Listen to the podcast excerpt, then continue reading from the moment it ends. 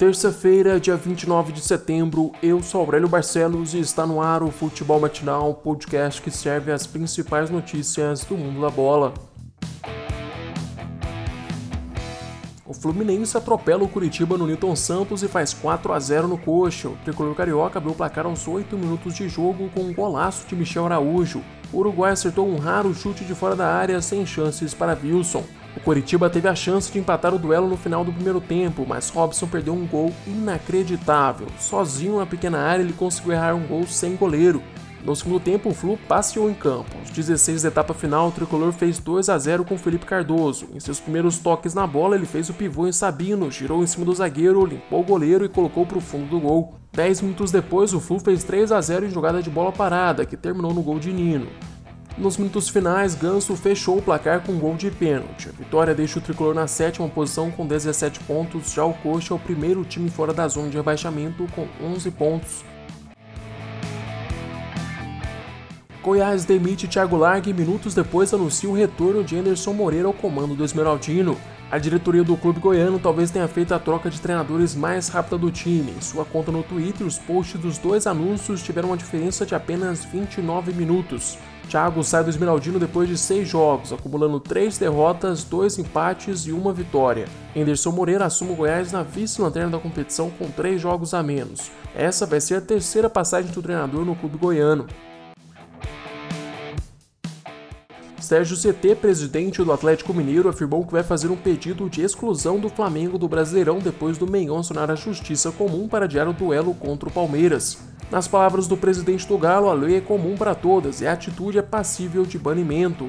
O Atlético vai entrar no STJD pedindo um rebaixamento imediato do Flamengo.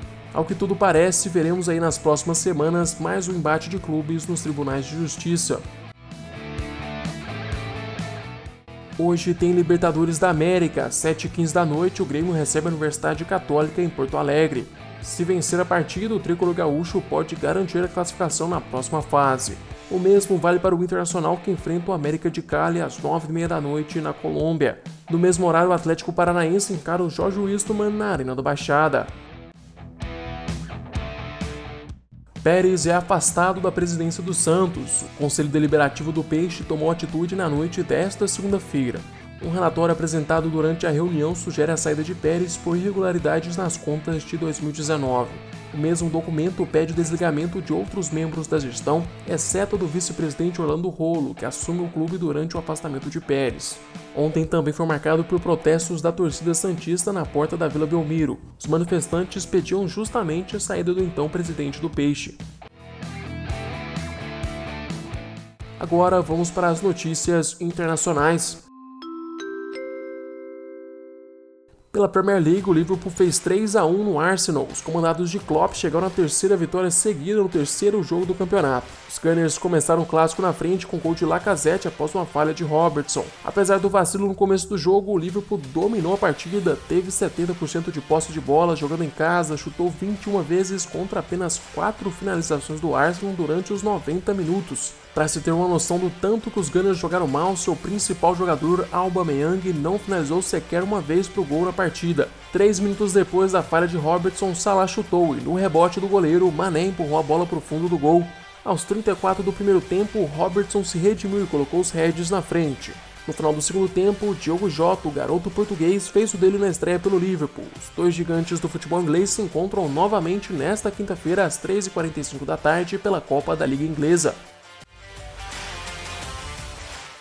Chegamos ao fim deste episódio. Eu, Aurélio Barcelos, volto amanhã com mais futebol matinal para vocês. Eu te espero aqui às 6 horas da manhã.